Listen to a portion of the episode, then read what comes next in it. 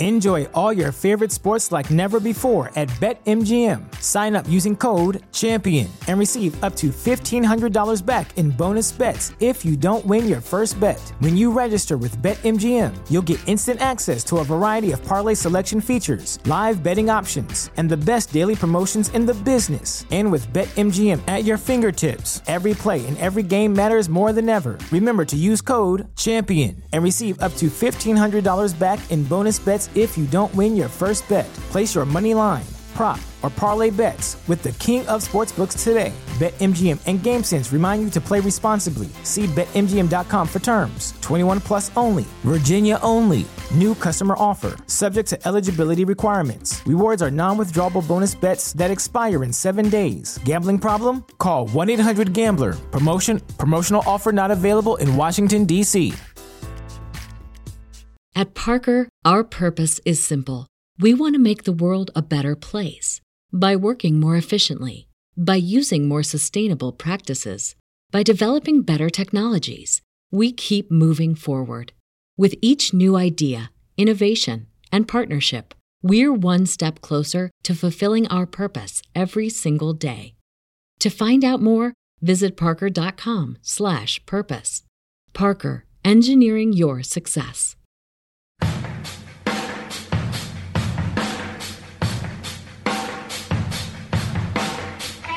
We stay the course.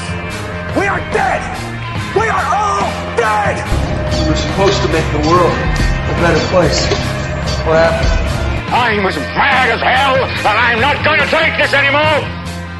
I know kung fu. You either die a hero or you live long enough to see yourself become the villain. I'm as mad as hell, and I'm not going to take this anymore. This whole thing is insane. This whole thing is insane. 300 years ago, you'd have been burned at the stake. What do all men with power want? More power. This is now the United States of Zombieland. This whole thing is insane. Man is evil, capable of nothing but destruction.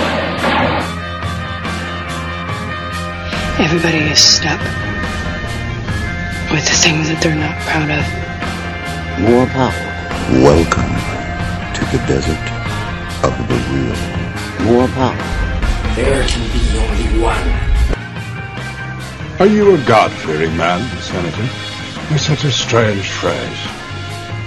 I've always thought of God as a teacher, as a bringer of light, wisdom, and understanding. You see, I think what you really are afraid of is me. Happy heresies and welcome to the desert of the real. Heresy shouldn't be this much fun, but it is. It just is. Especially with the audio version of AB Live. This one, episode 58. Raw, uncensored, and unfiltered, just like the truth you've been looking for across all your existences. Supercharged by stellar audience participation. We got acquainted with legendary artist Alphonse Mucha from his Freemason background to his Rosicrucian art, from his impact on occult Paris to his ordeal under Nazi fury.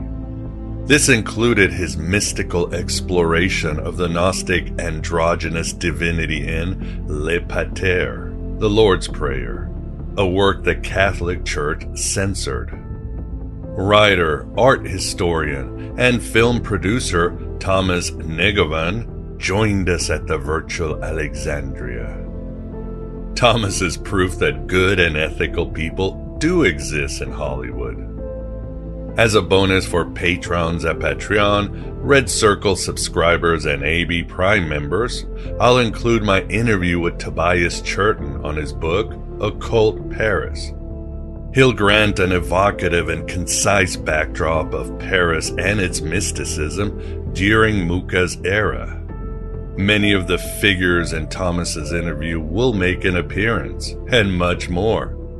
You'll deeply understand also why the androgynous god was rising then, as well as the liberation of women. And it all goes back to, yes, the Gnostic and Hermetic ethos. Don't miss it. I'm so grateful to those of you who support this Red Pill Cafeteria, and I hope I have served you well. Your support and company keep me going. Don't forget the Finding Hermes program and my voiceover availability. Whether it's an audiobook, commercial, podcast, or documentary, or even video game, I can bring stellar results to your project. Keep in mind you can now tip via Stripe, since many of you use it, found in the show notes of any audio podcast. We need Gnosis more than ever, needless to say. And you won't find this high quality Gnostic and Hermetic wisdom or guests and their unique insights anywhere else in cyberspace or even meat space. Let us to our latest AB Live. Write your own gospel, live your own myth.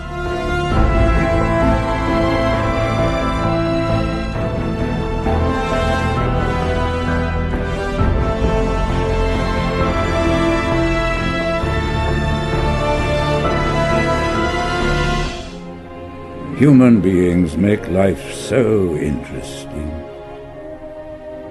Do you know that in a universe so full of wonders, they have managed to invent boredom? Quite astonishing. And we are live. Of course, as soon as I hit the live button, there were 33 people viewing the video. What a shocker and it reminds me today. I was reading from uh, Plotinus. I have this obsession with Plotinus and his war against the Gnostics, and where he decides to unload on the Gnostics and call them idiots and all that is this Treatise 33. So it's all over the place, but regardless, welcome everybody to AB Live. So excited to be here, excited to see you joining the chat, and it's going to be a great evening. Welcome to the desert of the real. And yes, heresy shouldn't be this much fun, but it is. And this is a world, as you know, where men still have nipples. And uh, so it is. But we do what we can. and very excited tonight uh, for a guest who also comes from the lawful and frigid dystopia of Chicago. And that is Thomas Negovan. Thomas, thanks for coming on. Oh, thank you so much, guys, for having me. Pleasure is all ours. And with us too, we have the Moondog Vance. Vance, how are you doing?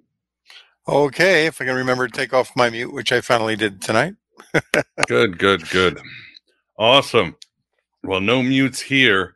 Um, I guess first we should do a little, as they say, housekeeping.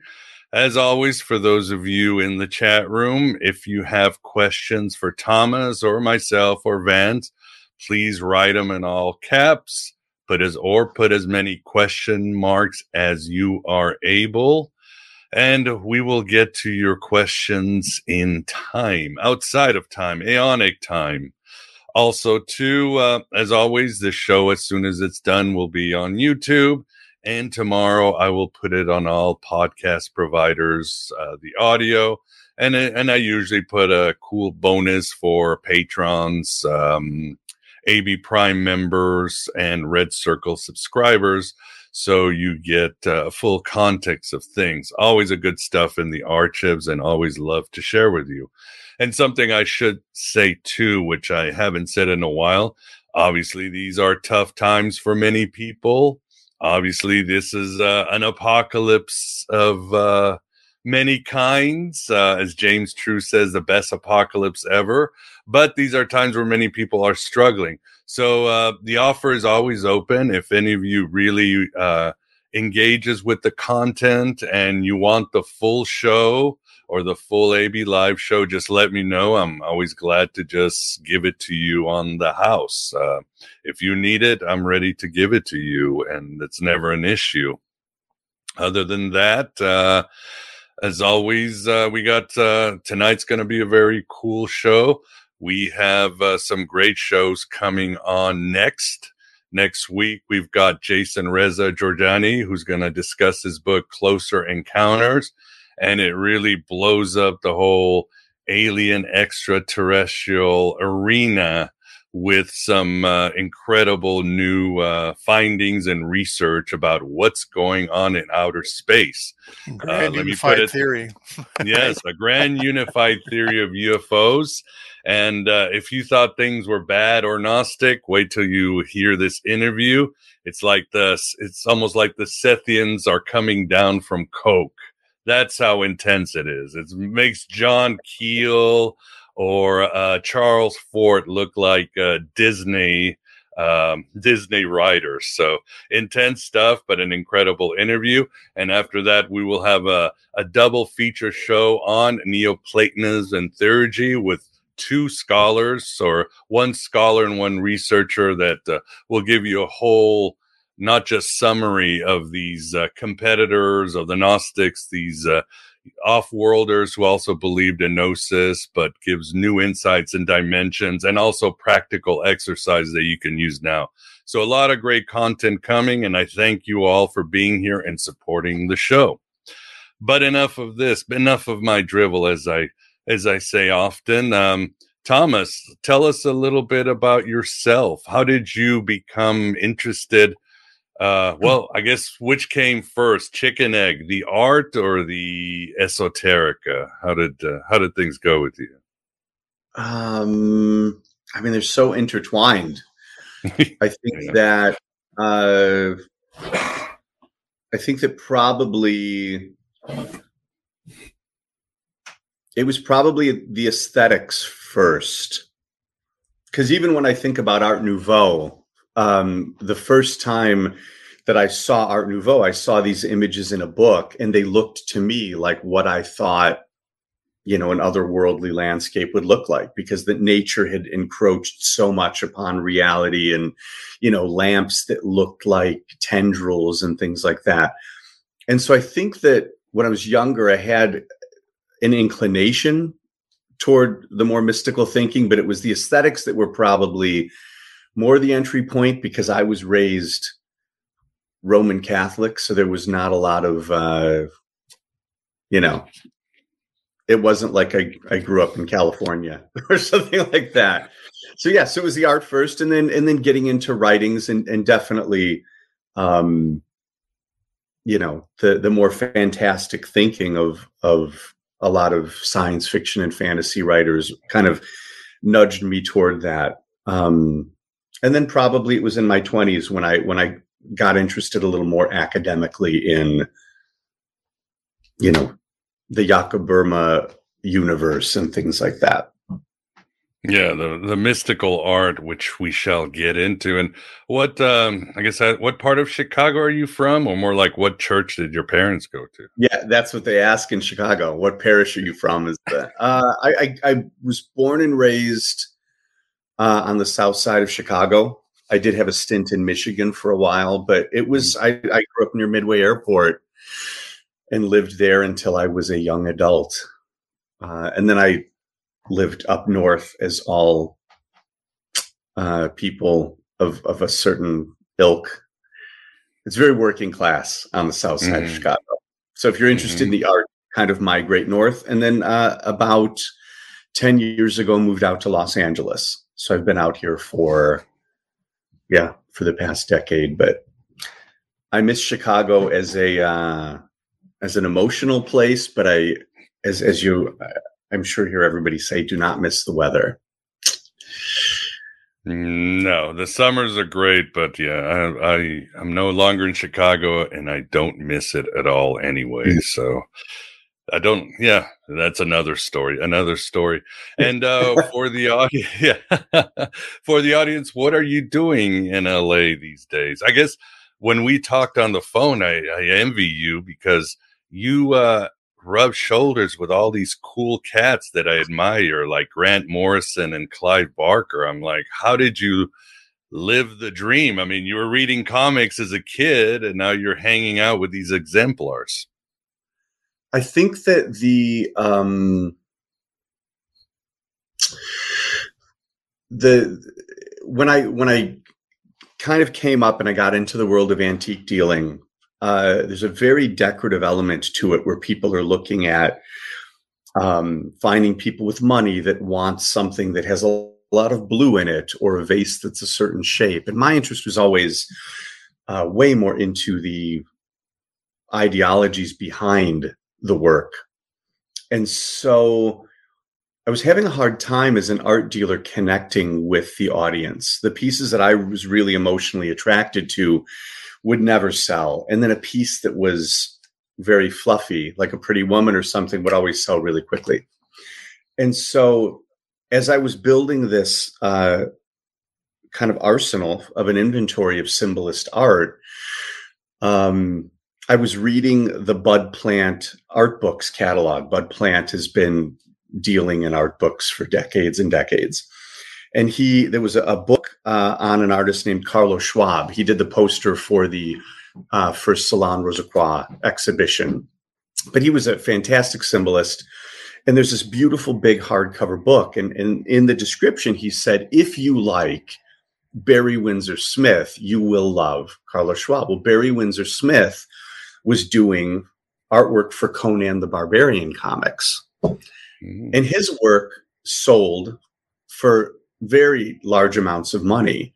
And I was thinking, I can't sell Carlo Schwabe to save my life at the art shows that I'm going to. What if, you know, and then all of a sudden, like in that moment, it all flooded back. My entire arc was through fantasy and through comic books and all of this. And so I thought, you know, I bet there's people in that room who are going to look at this the way that I do.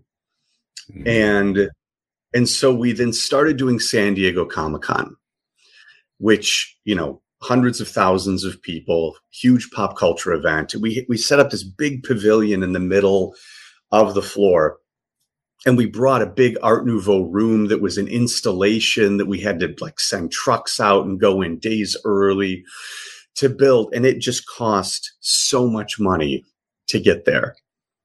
And we were there the first time and i was oiling the furniture and i heard two voices behind me arguing about who would win.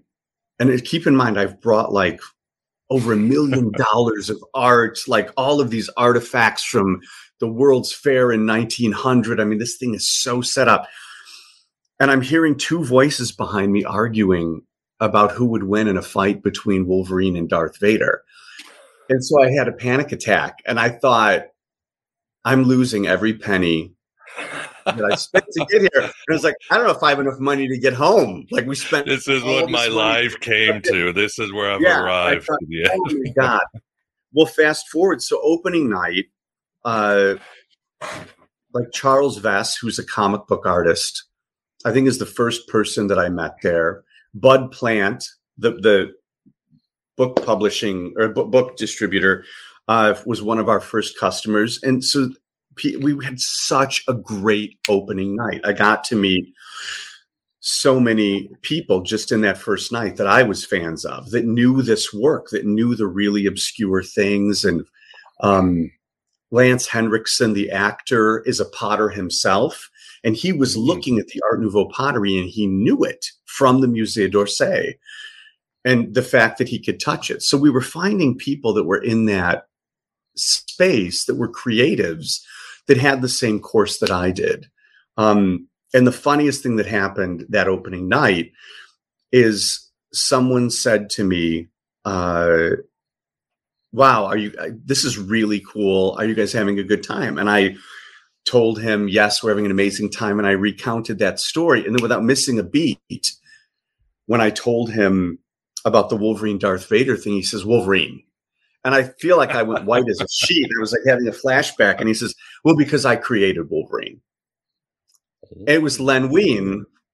And, you know, that was what for 14 or 15 years, that was what mm-hmm. Comic Con was for us every year. Is um, you know people like Guillermo del Toro and uh, you know the uh, Dave McKean is someone that I've done a lot with, who I really really respect as a human being and an artist. Um, but all of it came from from being in Comic Con. Michael Kaluta is another comic book artist that he came up to me that first year and said, Thank you for being here. And in my head, I'm thinking, You're the reason I like Art Nouveau. Your art is what, when I saw Art Nouveau, and so it was just kind of a really cool lineage. And he said that he felt like artists like from his generation were passing the torch with someone younger coming in and kind of banging this Art Nouveau slash symbolism drum. So it was a long answer, but that's but it's it's really No, through comic great.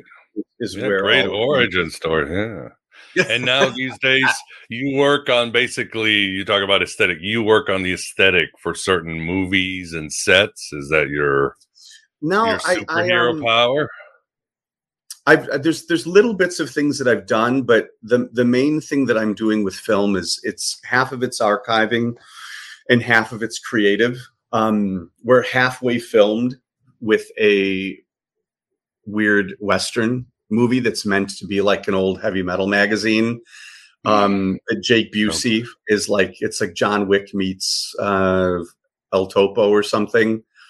And like it's a there's vampires in it and El, esteban maroto designed them for us. He was uh he designed red sonja's bikini in the 70s and uh he was the one of the main vampirella artists so i'm trying to do the more creative stuff and then on the uh the uh archiving side we're we're restoring caligula which is a whole that would be a whole podcast unto itself but so the work that I've done for other people has been extremely, extremely marginal. And one of those things where you're taking a small check, knowing that what you're doing will never, ever, ever see the light of day.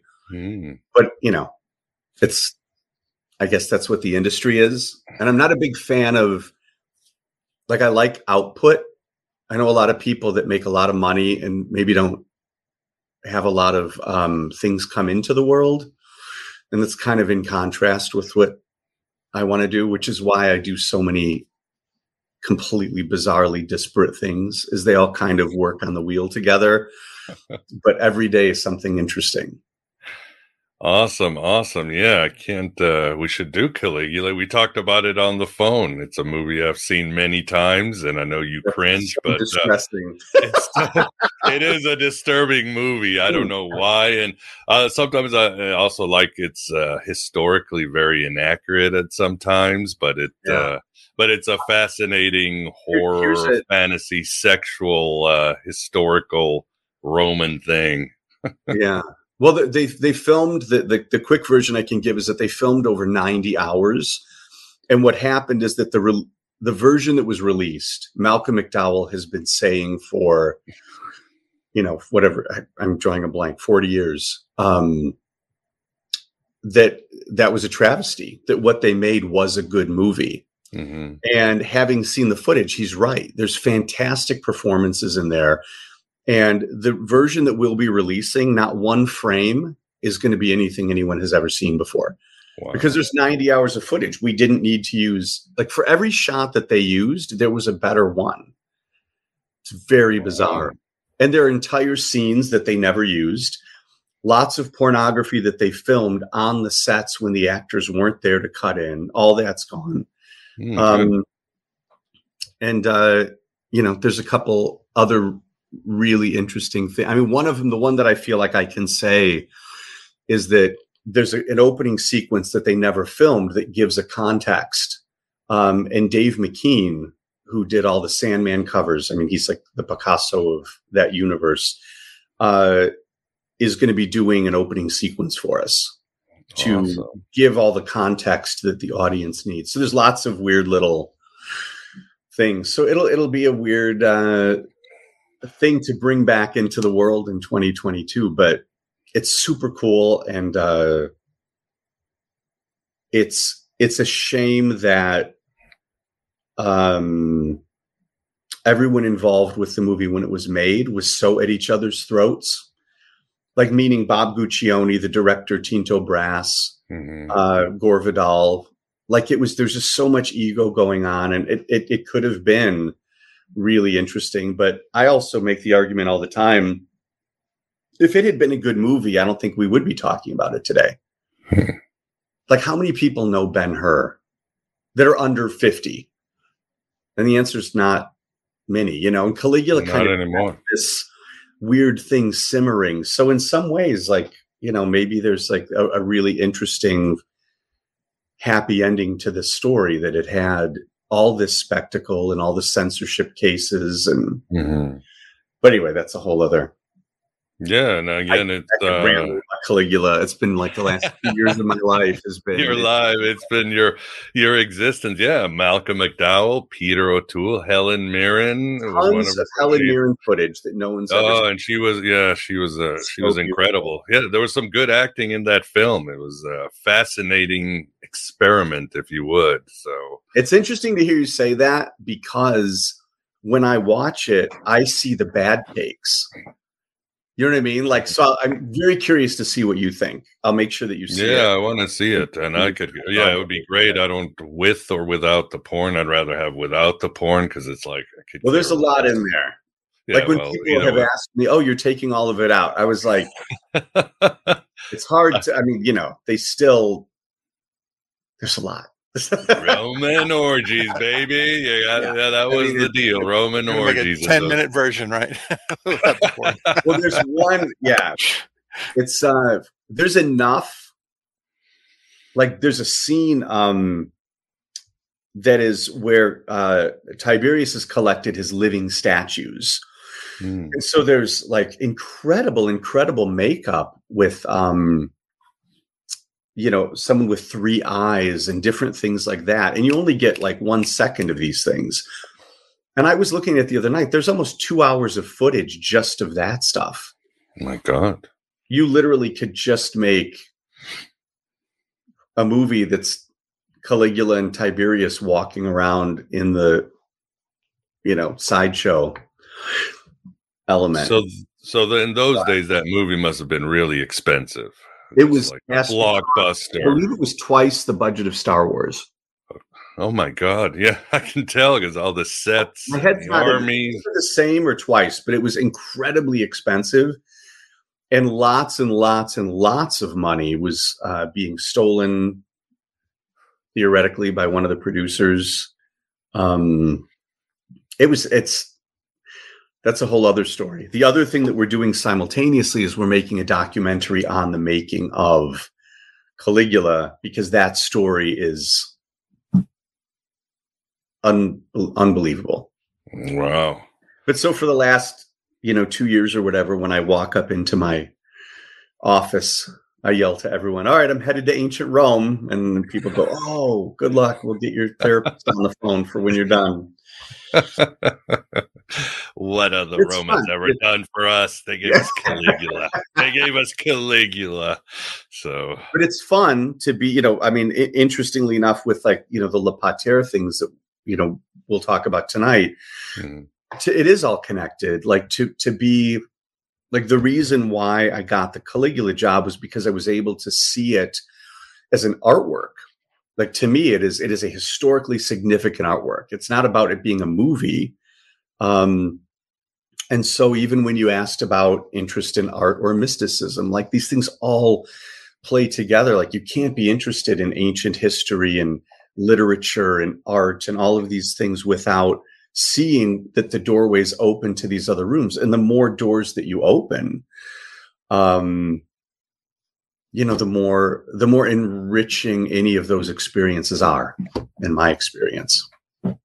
Oh agreed. There was no difference. Art is the act of creation. It's how we become divine and godlike and honor the the divine and open those doors yeah. of perception. You have that quote in your book where william blake uh, to clean the doors of perception you see everything as it is uh, infinite eternal. So uh, and your book definitely talks a lot about it. Well, I want to show the audience the book, and then we can decide which way to go, Thomas. But okay, this is wonderful.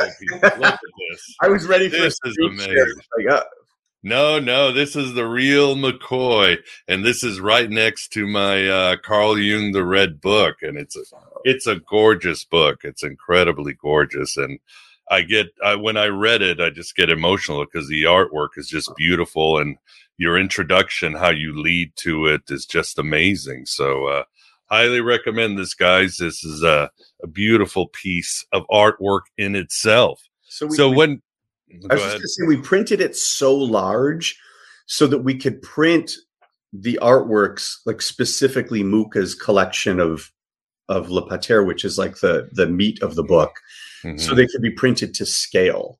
So that is that's that's why that book is so enormous. And then the soft cover that's coming out at the end of the year will be a more manageable size. But you kind of have two options. You can get the one that's meant to be tucked in your knapsack to go, you know, read under a tree, and then there's the one that you kind of need a coffee table.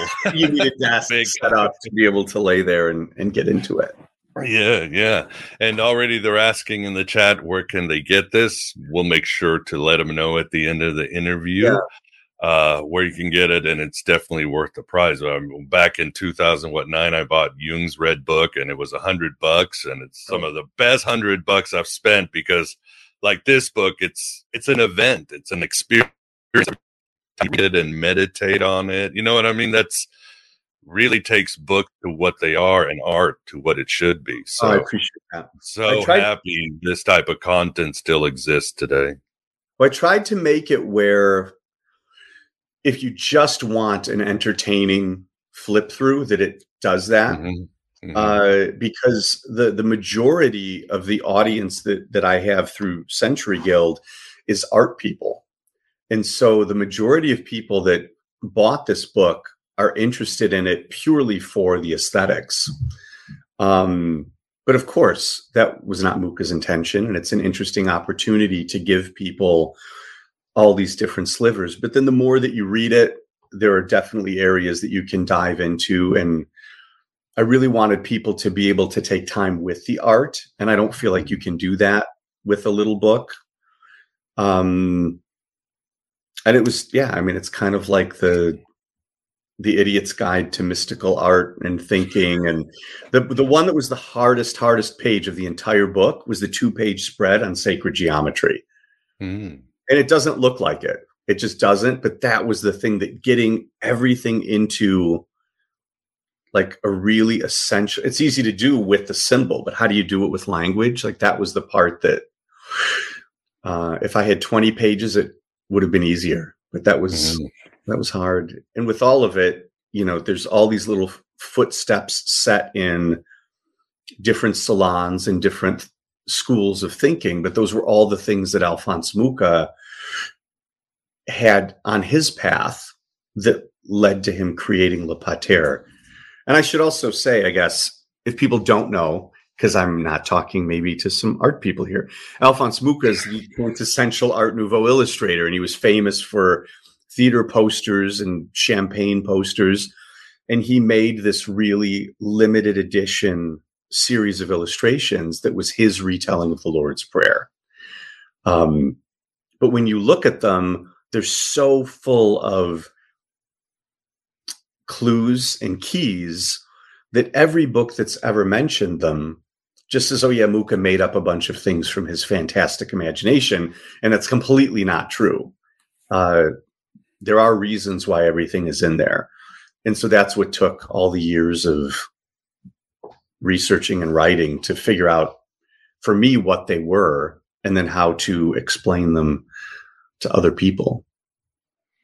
Awesome, awesome. Yeah, we'll definitely get into uh Mucha. How do you want to start? Do you want to show the visuals first or do you want to talk a little bit about leading up to it because again, your book doesn't just show uh, Mucha's work, but it also has sections on mystical art and sacred geometry and the Rosicrucians and the Freemasons. Maybe you can tell the audience about the very cool lead up to Mucha. I mean, we were talking about William Blake, and no, again, it's hard to understand art and mysticism, but obviously, William Blake's visionary art has uh, really influenced a whole generations cultures itself but yeah there was a, a, scholar who said william blake was the first person in history to come up with his own artistic cosmology in other words before tolkien before cs lewis or all the you know michael moorcock and you know it uh, became where every fantasy writer or science fiction had to create the the creation story of their world building, as you would call it. Yeah. William Blake did this in the 18th century and nobody had done it before.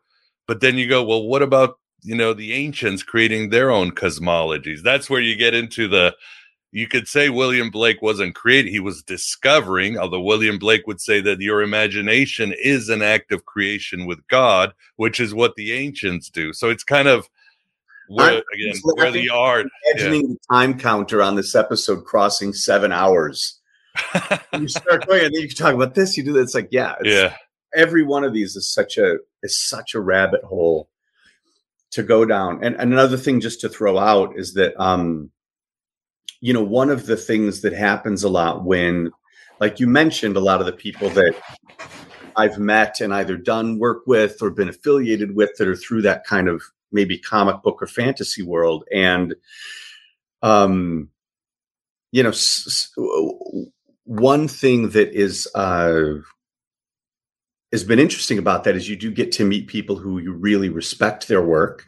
Mm-hmm. And sometimes it's really wonderful. And I'm going to use like Dave McKean is an example of that. Sometimes it's extremely, extremely disappointing. I will not name names there, but uh, the the one thing that happened with Le Pater that was really mind blowing for me is that that probably my biggest influence in, in developmental thinking was Michael Moorcock.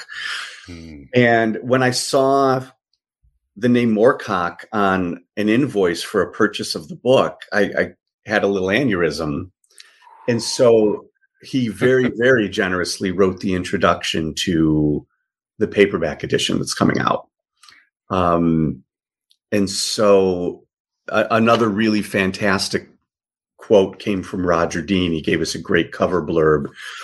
And so uh, that inner 12 year old that was discovering Art Nouveau and all of these kinds of thinking, the thing that made me think of it in that moment is the idea of the multiverse. Mm. We're seeing it all over Marvel Comics right now. And Giordano Bruno posited the idea, but the idea of it in pop culture that characters could overlap and interact with each other, that was all Michael Moorcock. Mm-hmm. And I'm sure that nobody watching What If or going to see, you know what I mean? Like, is yeah, thinking, yeah. oh, this is a Michael Moorcock thing, but it's a Michael Moorcock thing. And so it's interesting that something that has become so much a part of popular culture has its roots that recently 1960 you know early 60s mm-hmm. 63 yeah. um, and so you because i say that because you mentioned tolkien and you mentioned blake and i just think it's really interesting to live in a time where you can think before people talked about multiverse in that in that way yeah and just and to to I guess connected to the book thing that um, the reason that we put the William Blake and, and we go back to Albrecht Dürer is in my I thought Albrecht Dürer is like the first rock star of Christian mysticism. He was the first person that we know by name who was creating work that you show it to someone and today they still know it, even if they don't know his name. And you say the name Dürer, and most people do know it.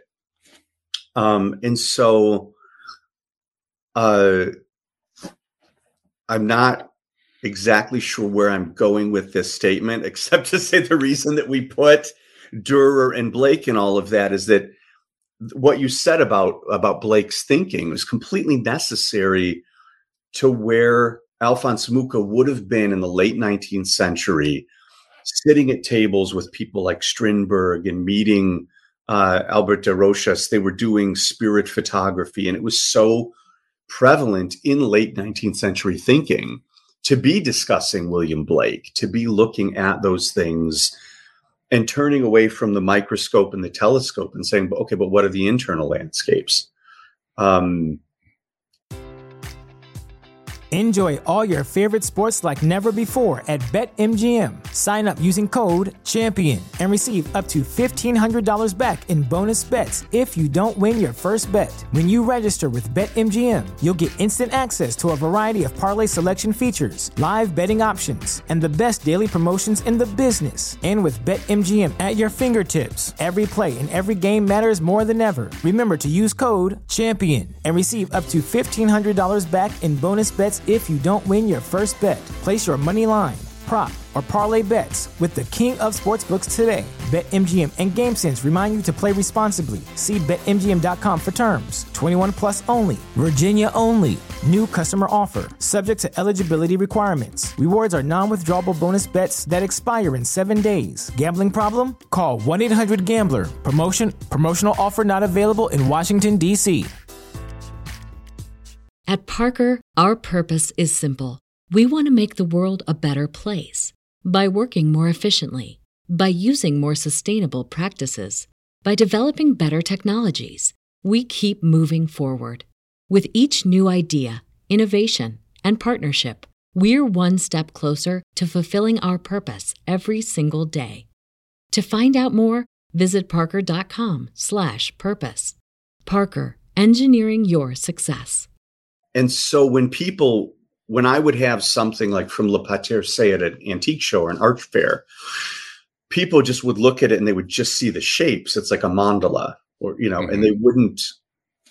They would say, "Well, it's not as interesting as Mucha's beer poster." And the reason is because when you look at it, it's like, well, why is this here? What do these shapes mean? Why is this shrouded figure here?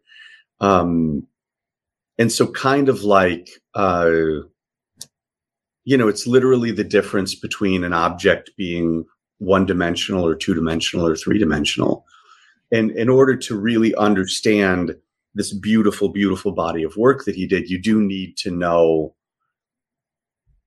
about albrecht durer's symbolism and about william blake and the salons of the 19th century and yeah, that's why it's such a heavy book. yeah, yeah, and as and as you you argue, yeah, the uh, Paris in the 19th century was a hotbed of occultism, and yeah. these individuals, these artists, were influenced by the Rosicrucians, by the Freemasons, yeah. by the alchemists from Boehme and all that. Again, the art and the mysticism was entwined. Obviously, Will, William Blake is maybe the apex, the the real yeah. flow of this power yeah. that transformed our very consciousness in Western society. And again, a hotbed was Paris in the 19th century. So it's this is important to know. Um, so, uh, and before we get into the visuals, how would you define Art Nouveau then? The elevator pitch. Art Nouveau is um, it was it was an art movement that celebrated nature uh, after the Industrial Revolution, artists felt that technology was destroying society, and they needed hmm. needed. Sounds familiar. Yeah, it, it sounds like the treatise to the Matrix when you read yeah, yeah. manifestos from that period. Wow! But they were looking at Japanism and looking at um, at ways that uh, art was um, utilizing natural elements in a way that brought nature into both the streets and living space. Uh, and so a lot of times people get Art Nouveau and Art Deco mixed up. And it's basically Art Nouveau is nature, Art Deco is technology. Art Deco is clean, straight lines, speed. And there are, you know, some there's a lot of crossover between the two, but but those are what the two polar ends are. Is Art Nouveau is nature in art uh, in the you know late late 1890s, er, early 1900s. I'm starting to get really academic in my head because I started to say early 1900s, and then a voice said by 1900 it was over, and I was like, all right, you're in a professor scolding yeah. you. So well, they did what the Romantics did against the Enlightenment. The Romantics were kind of a reaction against. Yes. Too much oh. thinking, too much ration. Art Nouveau was the reaction to the toys of the 19th century. These it was it was it was more it was more of a philosophical reaction than an aesthetic mm-hmm. reaction in the mm-hmm. sense of there were factories opening up on the outskirts of town and so people were yeah. feeling encroached upon in a different way that that technological alienation uh mixed with kind of the um the enchantment with the idea of the orient uh, there was there was mm-hmm. actually a salon called La Art Nouveau Bing, uh, and one of the things that I got to do in the book that I was excited about is I, I was able to get the original photos from the museum scanned at such a scale that we could do glorious two page spreads where you could see in the cabinets what they were selling. But he would sell ancient Japanese artifacts next to these items that had been made just that month. Um, and so the artists were kind of feeding off of that uh, ancient idea of the aesthetics of nature. And so you also see a lot of medieval inspired. But the thing that I was, the thing I was just distracted by is that in 1900, they had the World's Fair, and that introduced Art Nouveau to the world. But that's kind of like the day that you see the cure on David Letterman. do You know what I mean? Like it was yeah. like at that point, in a lot of ways, it was over because eight albums or nine albums in, once it reached that, when it reached the point where your dad was listening to it, and that's what it was like with Art Nouveau. Is by 1900, yeah, and everybody agreed this is fantastic. And then in 1902, you had Charles Rennie Mackintosh and the Glasgow School doing this incredibly futuristic, alien looking, super sleek designs. Uh, and so the people that were really forward thinking by, by 1902 thought Art Nouveau was dead. Yeah, same thing. That, same thing that happened with grunge. As soon as you brought grunge out into the world, it had yeah, a shelf life of a year or two. It just yeah, yeah, it just died. you can't bring this gnosis out into the yeah the masses or the hylics. So, oh well. Uh, Vance, before we get into the visuals with Thomas, any questions for the audience? Yeah, there's two. Um, uh, one of uh, somebody wanted to know, actually, uh, Anon wanted to know, uh, seeing your guitar in the background, would you be willing to play something for the audience? Smoke on the water, on the water. House of the Rising Sun, or something. There you go. I'll play some Cure and some uh, some Nirvana songs. so um, I'll take that as an answer, well, I guess. Um, and uh, we have one. What ancestors inspired uh, uh, Mucha? Can we say that uh, they were div- the divine? Can we say where the divine inspiration for Mucha came? Where the divine inspiration? Yeah, that's what YVD asked. Yes. I mean, that's kind of a metaphysical question. I don't know. I mean, he was raised in the church and he uh, did uh, extensively. He, he played the violin in the church and he there's a great great quote in the book where he talks about kneeling in the church and with the incense and the candles and everything uh, feeling that he was uh, on the precipice of like a divine horizon or something. I, I don't remember the quote exactly but um, so his lifelong fascination with the filter of the christian aspects of mysticism definitely came from just growing up in Moravia and it being so devoutly Catholic. Um, an interesting side note is that Le Pater was poorly received in his homeland. Uh, they had to change some of the text because his idea of this divine feminine and the idea of androgyny and the idea of this mystical thinking was just too weird for them. I mean, it does. It reads more like Woodstock than it does something you'd read in the church. The whole thing is very hippie-ish, and so they rewrote the text to be. Um, I mean, it's very. I uh, I, I personally am, am not. Uh, you know, there's so much uh, indoctrination in in a lot of church writings, and and you see it in the way they wanted him to change the thinking that the idea was, uh, and, and one of the things that the paperback has is we do have all the translations for all the Czech editions, but it takes something that's very um, elastic and emotional and, and puts a lot of power in the hands of the individual and returns it to the, the good Catholic way of thinking.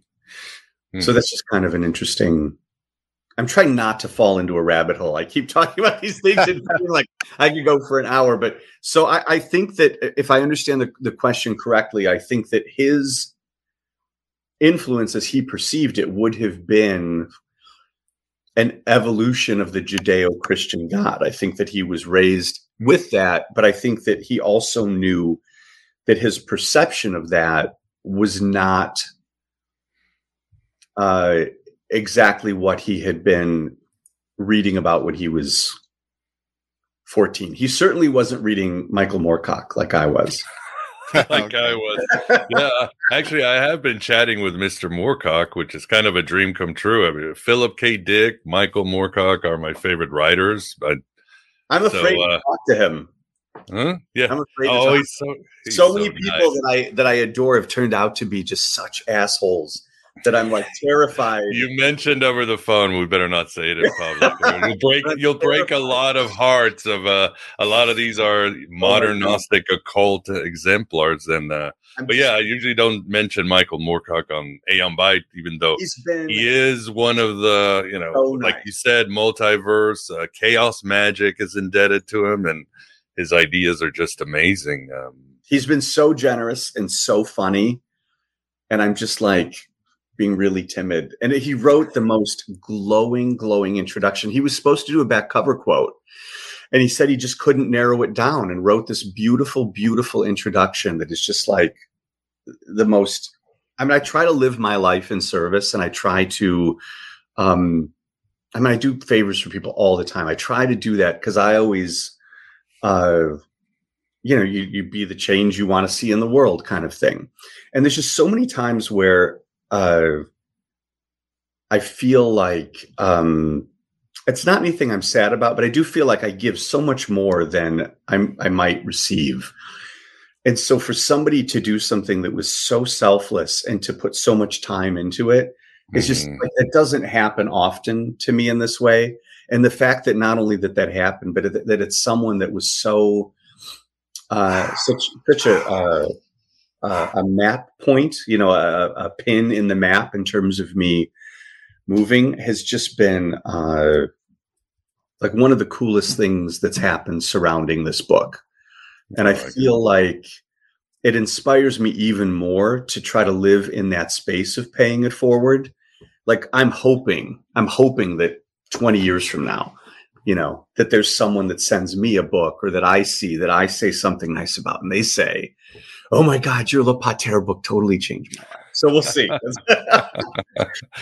Oh, it's an interesting world. Yeah, and it and it should be mentioned too. I mean, yeah, you're talking about how uh Mucha sees God, and I even titled this Gnostic Gods because obviously the Gnostics saw the the divine beings and even the archons as uh, androgynous, uh, hermaphrodites, uh, gender bending. There was a it wasn't sort of like the platonic energies, but they're very descriptive on these beings who yeah. shift and uh, and then it's interesting. Obviously, you've got Blake and his art where it shows uh, the male god in not very good terms. We can never forget all of his the views, but uh, Jacob Boehme was a big uh, advocate of Sophia and thought Sophia was a force that the Trinity need and a force that Christianity needs. So I'm not saying I'm just speculating, yeah. but uh, in occult circles, these things were probably moving Absolutely. some way or another. So that's that's that's kind of the point of the book is that to look at Le Pater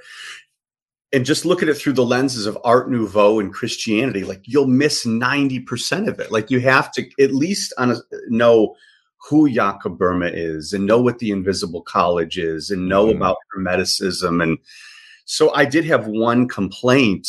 Uh, uh, someone left me a very, very nice review, and their complaint was that I just didn't go into these things enough. And I laughed because you could kill a small child with that book, with the way it is now. And my first draft was going to be like 450, 500 pages. The hard part was getting it down. And so I, I laughed because I empathized and I understood but it's really for those other fragments it's meant to just be a doorway and my hope is yeah. that people who love the art get just enough to understand this but yeah maybe someone is going to go read Jakob Boehme and i mean Fludd is another one oh his, his I mean, work is incredible yeah, yeah. and all of his i mean I, that, to me that stuff is so mesmerizing there's the one artwork that's in there that's the da Frerer the uh the secret what is it? All things. My head lives in so many places. It's I forget phrases. It's before that. Not sure. There's I don't know. Oh well, it's summer. Yeah. if you can think of it, let me know. Yeah, I don't want to get me- mesmerized because again, for anybody who reads this book, you could just meditate. But the, it's, it's one that you see a lot on the internet, and it's low resolution, and it's one that mm-hmm. when you see it in books, it's really small. Mm-hmm. So that to me was one that to be able to print it so big where you can really, really read all the little script. Mm-hmm. Same thing with that drawing of the Invisible College. Mm-hmm. You know, like the detail in that. There's some of it. That's the Frere one, yeah. Yeah. Like so, so, so good. Oh, it's wonderful to see it really like this. All right. And, well, what? Oh, I was just yeah, going to one, one thing I'll share quickly is just that the the um the Blake piece that was right before that or right after that, the image that they have from the museum they sent it to me. I'm like, oh my gosh, you know, actually, I, I really want to do a two page spread with this. Can you send me a larger one? So they went into the raw file and sent me like the, the master file. It's like, oh my guys, I'm so sorry, but I really need this bigger. Is how big is this book that you're making? Nobody in the world is thinking, ah, it's 12 by 16. And so they actually went in and re like there were people that reshot things at museums mm, cool. so that we could get such incredible detail on those artworks that it really is meant to be like being able to walk through a museum. Awesome. Well, why don't you we do a little sheet, a screen share and we look at some wonderful visuals. I also have I mean I can pull the book up if you want me to go through some of the Yeah, yeah, of course. Whatever whatever you want to share, we will appreciate. I mean, you know, lock the doors, I could be here for no problem. time is time is not an issue on this Odin's Day. I mean, I can. uh Let's see if this. All right. Yeah, you just now you just click add to stream, or I can do it. Oh, let's see. There right. you go. Oh, down here. We yeah, we oh, can see it, it now. All right. So I um I mean I guess the first thing that I can show. Ooh, you guys are looking at the book itself. you know, I, I, pulled up the PDF earlier, and then I realized the if I bring up the um, these files, that we can actually go like way into the imagery. And so the the thing that Mucha did that's really the most interesting is that he did three plates for each artwork. I'm just kind of getting to the beginning. So when you know it, we don't even get into Le Pater until we're at like page right. 114. So he okay, so first of all, the his vision of God is clearly not the bearded man Michelangelo on a throne. yeah. Yeah. So, you know, he's got this beautiful uh this is why I did it on the original because I was like, oh, I can get way in. Um, but you know, that's humanity in the palm mm-hmm. of of the hand of this deity that again is is is very androgynous. Yeah, very the yeah again the Gnostic side and how they also revere revered other androgynous gods like Hermes and Dionysus, those kind of uh, in between the world gods and so we've got all of his sketches, but like the idea of the pomegranate, I don't want to get too far into craziness, but you know, like people were saying, oh, the pomegranate, well, he used that because it's a pretty image. It's like, no, he didn't. Like the idea of, I mean, you know, I don't I want to go into all of that, but you know, the idea of the Ouroboros and which I'm mm-hmm. sure I mm-hmm. mispronounced, and you know, the angel holding the egg, and you've got the cosmos with nothing yet formed. And so uh we in the book we've got his original sketches for everything and then for each one he did a illuminated manuscript page which is his his uh interpretation of what the verse means this is what the czech market didn't like the traditional market did censor this Um, and then for each one, he did these bizarre post-apocalyptic landscapes mm. that are these kind of uh, dream sequence type things of humanity. Like here's the idea of mankind, you know, struggling in in their, you know, the mire of humanity, and then it's the eye of God that you know is is there. And again his god is not the judeo-christian god. It's not the man on the throne. It is the idea of the spirituality and self-betterment. And i just thought of something as a good example. So like here you've got that idea of man encroaching through that. And then when you go back into yeah people are going to get whiplash here from this stuff uh, when you go back to the 19th century salons I mentioned Carlos Schwabe earlier, and uh, the poster for the first Salon Rose-Croix, it's the same idea. You've mm. got, I'll take a second to, there we go.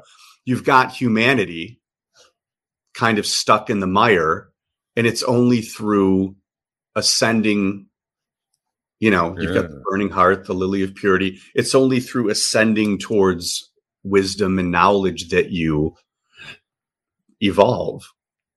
Uh, so there, that's that's part of why that line of thinking does really inform. This is another Carlos Schwabe illustration. That's a that's a whole androgyny. That's another yeah. rabbit hole. oh my god! But so with each of them, uh, you know there's there's reason there's all of they just look like beautiful artworks to someone in an art fair. But anyone that's interested in masonic thinking or hermeticism you know there's so much coding in all of these. And um you know just to kind of go on that tangent for a minute mucha uh wound up becoming a devout freemason and for he created the first Czech speaking lodge. Mm. And uh, I mean, it's a big book, there's a lot in here. Uh, and so he created jewelry for the lodge. Wow, and he's Catholic and he's a Freemason? Yeah, I mean, I I don't know how interesting. Especially in those days.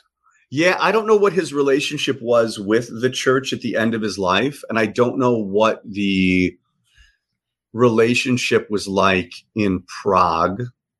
I mean, certainly if it was in Paris, it would have been extremely complicated.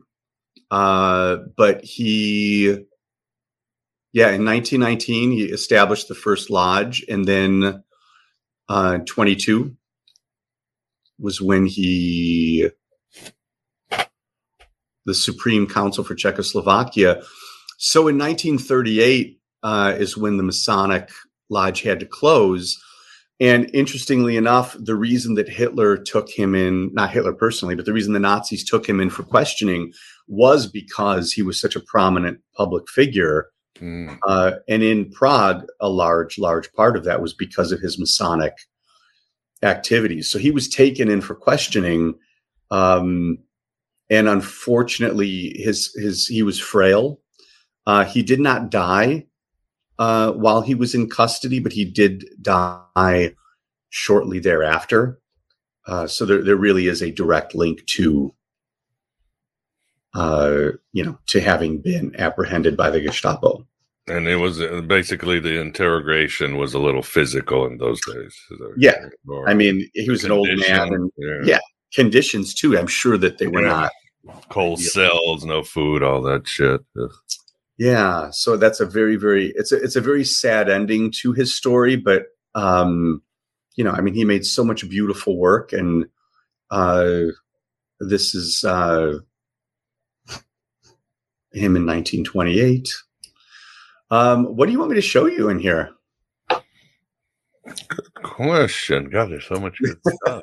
I mean, I can talk about any you of it. Me, Something yeah, a lot of symbolism. How's that? Like it was loaded with symbols so that you can point out. Yeah, just just to back up, Le Pater was his exegesis or version of the Lord's Prayer from beginning to end. Is that was that was what he was tr- attempting to do? Yeah, it was a it was a folio of 23 plates, a title page, uh, the seven verses, each one with a prayer mandala, um, the illustrated manuscript, the dream landscape, and then at the end there was was the Amen. I mean, one one thing that was interesting to me was, and this is a good example. You've got these images on the side, uh-huh, um, yeah, and so, I mean, first of all, uh, I mean, his we did make a T-shirt of this because it's so cool. uh, you know, the fact that he took recognizable images and, and put his style on it, and then some less recognizable, but but each one of these correlates to the symbolism that he utilized in the plate itself. Um, the best way that I can explain, and these lines are just my program, the best way that I can explain this body of work is that it almost works like a wheel. Uh, it's not something that you can experience in a linear fashion to just start here and then move through um you know like this plate and then the next one uh because they they refer so much um I mean, it's just it's yeah, it's it's not a linear book. That's the only way I can put it. Multidimensional. Yeah, I mean, like the, there are things that that, in the same way that knowing what the eye of providence is helps you un- understand that first image where there's an eye in the sky. Like there are so many things here that kind of feed back upon each other. That to me, that's one of the most interesting parts. Is that uh, you can look at an artwork like this and just think it's incredibly beautiful. Mm-hmm. Um, and then the more that you go through and you look at, I don't know, say you're looking at, uh, you know, kind of like this this Cathar hammer, and you go to, um, uh, I mean, actually, I'll stop here for a minute just because this one is so cool. It's also easy to get distracted in. Mm, yeah. Getting lost in it. oh man. that's that's why we made the book so big. Like you have to be able to get in there. But all of these crazy eyeballs floating in the ether. It mm. looks like a psychedelic rock poster. it's from 18, it's from 1899. Like it's I mean it's so modern in its thinking. It is. Or way ahead of its time. Even um, I was looking at some of the artwork of uh, Toulouse-Lautrec, and I don't know how big he is in the United States, but when I grew up in Mexico and Europe, he was like the rock star, and I'm like, man, his stuff is more primitive than Mucha. You know, I mean? that's a whole other discussion.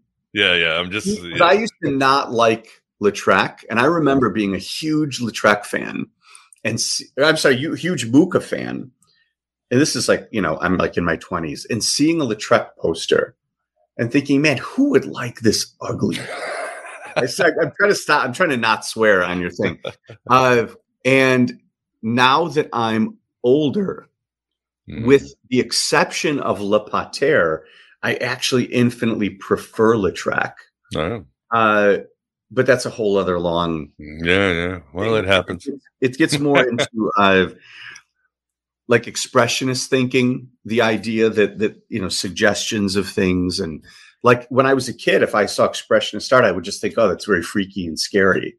Mm-hmm. Um, but you know, like I, the thing that changed that for me is I saw a documentary on expressionism and explaining that artists were trying to deal with the feelings of the First World War. Mm. And if you'd been an artist, and I forget who it was, but they showed like these beautiful landscapes that he drew. Then he was in a foxhole for two years. And then he came back and he was just drawing all these crazy squiggles. And then I that that opened up expressionism for me. And there you have it, my beloved true seekers. The first part of our AB Live with Thomas Negovan. Man, we got into some high weirdness and beautiful places in our second part, including how to make it as an artist today.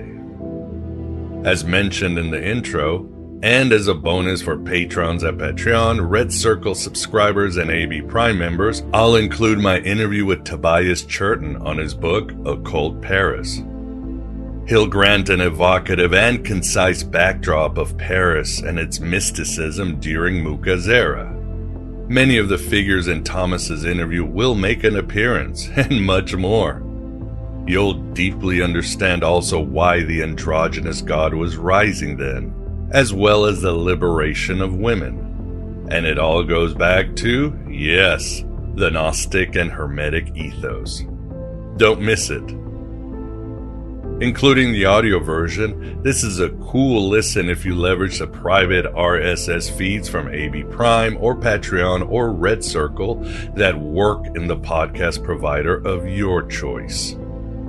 So please become an AB Prime member or patron at Patreon or Red Circle subscriber for the full audio interview and its bonus. And it supports this Red Pill cafeteria. Go to the God Above God dot com for means to assist and get the infernal rewards. Or just contact me or check out the show notes. Whether it's Patreon or AB Prime or Red Circle, it will cost you about a buck per episode and that's a deal of many lifetimes. The alternative spirituality and philosophy of the Gnostics is more important than ever, and it's certainly a valid way to surf this changing of the ages in this age of Hermes, that androgynous godman. Thanks for being here. Thanks for being yourself, your true self, here in the desert of the real.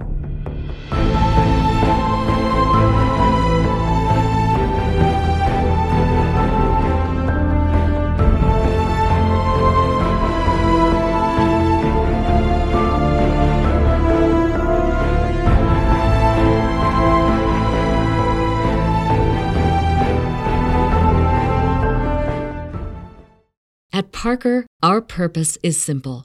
We want to make the world a better place by working more efficiently, by using more sustainable practices, by developing better technologies. We keep moving forward.